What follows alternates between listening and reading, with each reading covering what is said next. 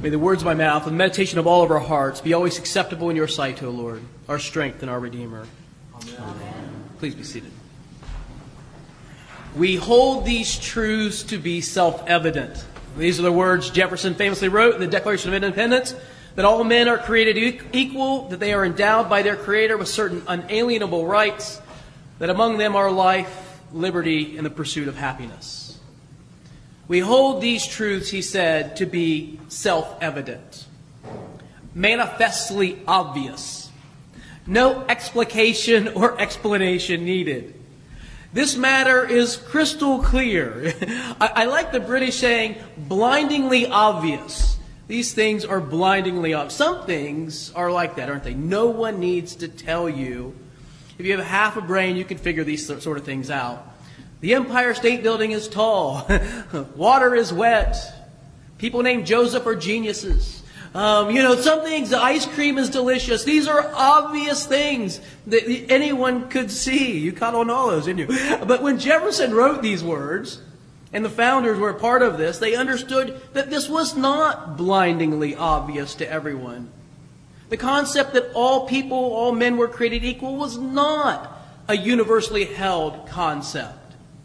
In most of the world at that time, the belief in the divine right of monarchs still existed.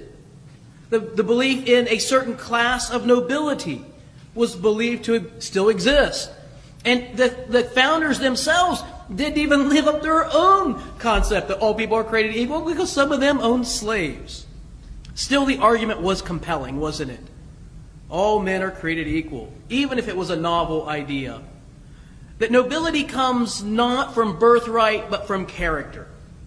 This was the concept that the founders of, of our country had, and that, that a government could be best um, founded by giving people a voice and a vote in their, in their country.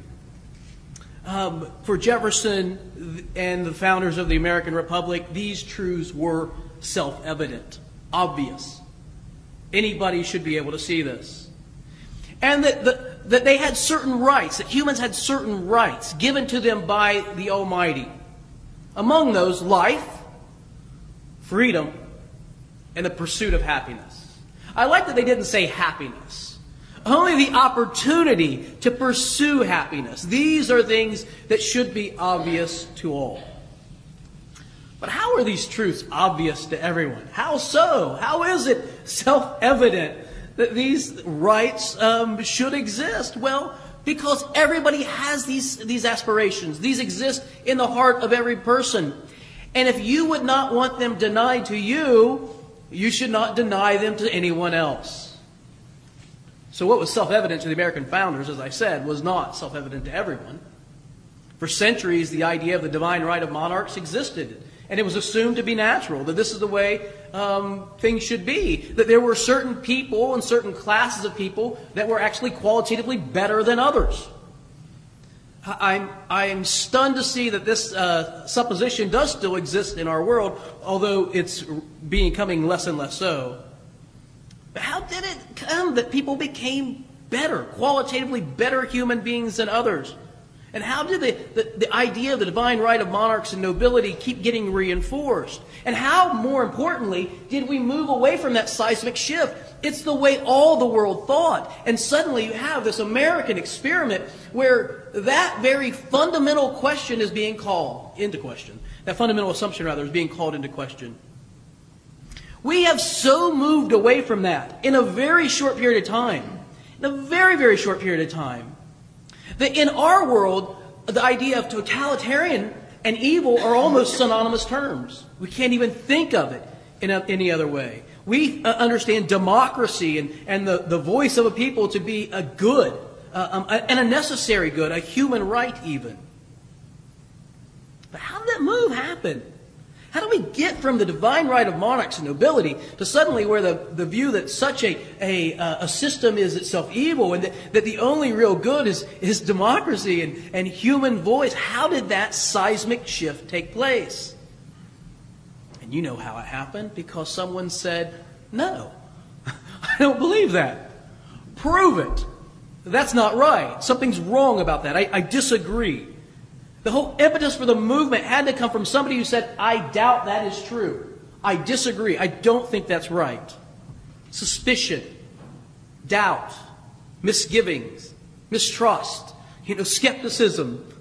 These things are essential in learning, aren't they? They're essential in, in coming up with new ideas. They're essential in, in kind of understanding what is good and what is a, a necessary good or, or even a right. Healthy skepticism is a good thing. It's the foundation to critical thinking. Unless you can say, hmm, I'm not so sure about that. Unless you can question and push back, you just take whatever somebody gives you. It's necessary to have doubt. In John's Gospel, he gets us to the first Easter Sunday. It's evening. It's, it's sundown. It's Vespers time in a, in a Christian world. It's evening on Sunday. And the disciples are huddled in a house. They've locked the door. They're afraid. They're rightfully afraid, aren't they? Jesus has been executed, and it has only been a few hours ago. He's executed on Friday. Here it's Sunday night. And they're worried for themselves. It's rare that one execution of a sedition movement is enough, isn't it? I mean, if you have a movement that's trying to be, bring about rebellion, you don't just kill one guy. you go for the, the whole movement. You, ne- you never know. You take out the leader, and maybe one of the lieutenants is ready to move into place. So you go after them all. And the disciples know this. That's why they're huddled in a house with a locked door. They're worried. Peter, James, John, Philip, and all the rest. They're in hiding. They're afraid, John says. And then something amazing happens. They're in a locked room, in a locked house, huddled for fear that somebody's going to come and get them. And suddenly Jesus is there. He wasn't there, and then he is there. John didn't say that somebody got up and they heard a knock at the door and let him in. He doesn't say that anybody opened the door to let him in. He didn't walk through the door. There's no mention of climbing through a window. He's just not there, and then he is there. If you were here last week, you remember the, the angels or the men in the tomb. They weren't there, and then they were there. And it's just it's startling how this happens. Listen to what John says. On the evening, this is verse 19 of the, of the passage, the very first verse. On the evening of that day, the first day of the week, the doors being locked where the disciples were for fear of the Jews, came, Jesus came and stood among them and said, Peace be with you. John juxtaposes the doors were locked, and Jesus came and stood among them. And he showed himself to them. See? It's really me. He shows himself to them. He shows them his wounds in his hand and in his side. See, it's really me. But Thomas isn't there. Thomas, he's not there when this happens. I, I don't know about you, but I've always wondered why Thomas wasn't there. You know, what was it that took him out of this group? You know, did, did they draw straws that somebody had to go to the store and buy food? You know, like, oh, Thomas, sorry, it's you. And, and here he is. He's the one that has to go. Or, or maybe he has a family and he's worried about them. Or maybe he's going to sneak around and see if there's a, a, a, mob hunting for them. You know, he's, he's got something to do that takes him out of that house and he's not there. And, and all of a sudden, Jesus is there and he's gone. So when Thomas comes back, Jesus has been there and departed, and all of his friends, they're giddy with excitement. You can imagine, right? Thomas, you're not going to believe this. You're really not going to believe it. Jesus was here, and he's alive.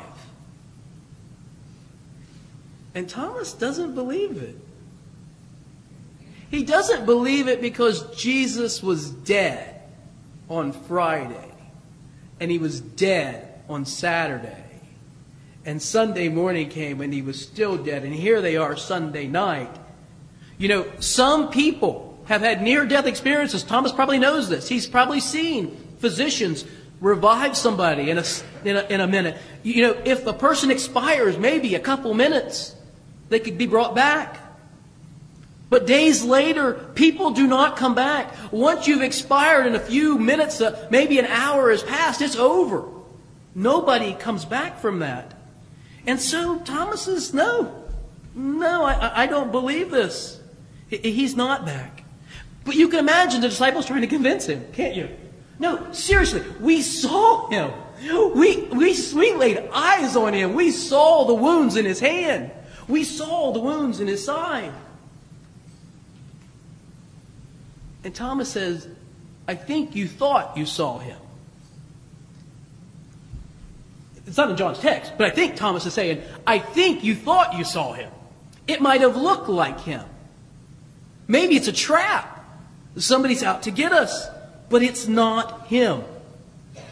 Listen to the optical verbs in, in John chapter uh, 20, verse 20. When Jesus had said, Peace be with you, this is when he first appears to the disciples, he showed them his hands and his side, and the disciples were glad that they saw the Lord.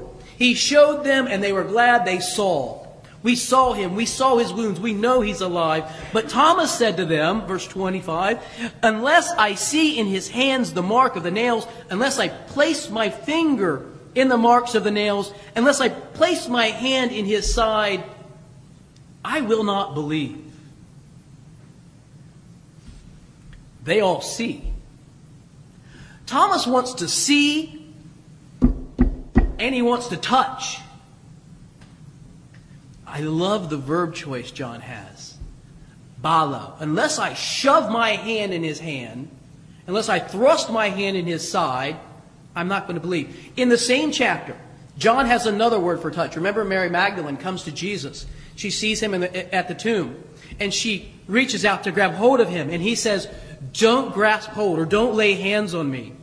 John doesn't use this same word that he could have used just a few verses later to speak of Thomas. He wants the, the, the word that's usually meant to throw, like this. So if you're going to throw something like that, imagine what you're going to do. It's, it's, it's aggressive. It's clinical. It's, um, it, it's this sort of a, a forceful, rough examination. Thomas says, unless I examine, unless I see and touch, I'm not going to believe. Um, when my oldest son Nicholas was about 10 or 11, we were out skiing one time, and he was going down this, uh, it was like little s- snowboards, and it was on a small hill, and he's jumping this uh, hill, and it was like ice there, and he kind of fell back, he didn't have a helmet on, and he hit his head. And Abby was there, and the boys were there, and, and it was all snow. Have you ever seen a, a little gash in a head wound? I mean, it bleeds like, you, like nothing you've ever seen before, and there's this blood all over the snow. And so quickly we're doing what we can to dab his you know, head and hold pressure on it and rush him to the emergency room. And, and so mama's back there in the back and she's gently holding on. And, and we get to the, to the hospital and the nurse is a little bit more forceful, but she's still really gentle and cleans the wound and shaves it. And then a couple minutes later, a physician comes in and um, a, a young woman, and she looks at his head, and she's also like mom and like the nurse, gentle, a little more forceful. And then in one motion, it was a thing of beauty. I've never seen it since. I would love to see it again. In one move, she with her left hand reaches around and throws the kid in a headlock. And with the right hand simultaneously reaches down into her pocket and, uh, of her lab coat and pulls out this staple gun. Boom, boom, boom, like as fast as you can imagine. The kid had three staples in his head. I was in awe. You know, I wanted to see it again. Could, could we videotape that and replay it? Because this was amazing. Not tender. Not tender at all. Clinical. Thomas says, unless I see with my eyes, unless I investigate with my hands, I'm not going to believe. And Jesus shows up. He appears a week later. Thomas, come here. Come here. He actually says this Thomas, put your finger here and see my hands. In, in John's original Greek, he says, bring your finger here. Bring it here. It's, it's, the, it's the gentle, come hither. you know, come here, Thomas. Come over here. Put your hand right here. Look and see. And then he uses Thomas's own words. Why don't you thrust your hand in my side? Thomas's harsh word, balo. Throw your hand up my side. Look at it. See that it's me and stop doubting and believe. The scientific method might not have been formalized until the 17th century. But human beings have been investigating things scientifically since our first days on the planet. We have these wonderful senses of sight and sound, smell and taste and touch. We know how to collect data, how to interpret it. how to calculate distance, how to judge the sanitary nature of food, you know, to check milk to see if it's any good. We know how to do these things. We know how to make judgments. C.S. Lewis says people are guilty of chronological snobbery. We always think that our generation is the smartest that's ever been around. And we judge everybody else as being, you know, so foolish, so dumb. Uh, I remember this great uh, uh, line from, um, from Mark Twain who used to say, uh, you know, when I was 17, my father was the stupidest man in the world. By the time I was 21, I was amazed at how much he had learned. You know, this is the way we are, right? We just are so, so much smarter. Some people are shocked that a first century document has Thomas making scientific inquiry.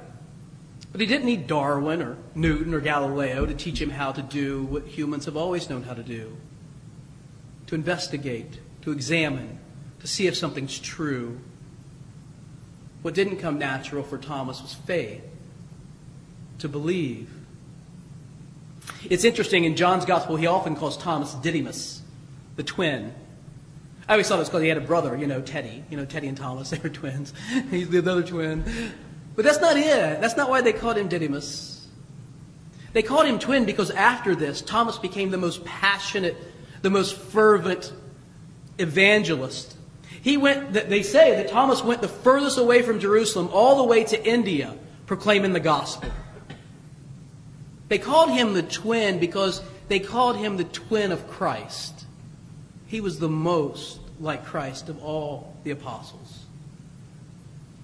After hundreds of years of skepticism for us, where everybody has tried to flatten the world in some sort of empiricism, that all truth has to be quantified by some sort of measurement, maybe it's hard for us to believe as well.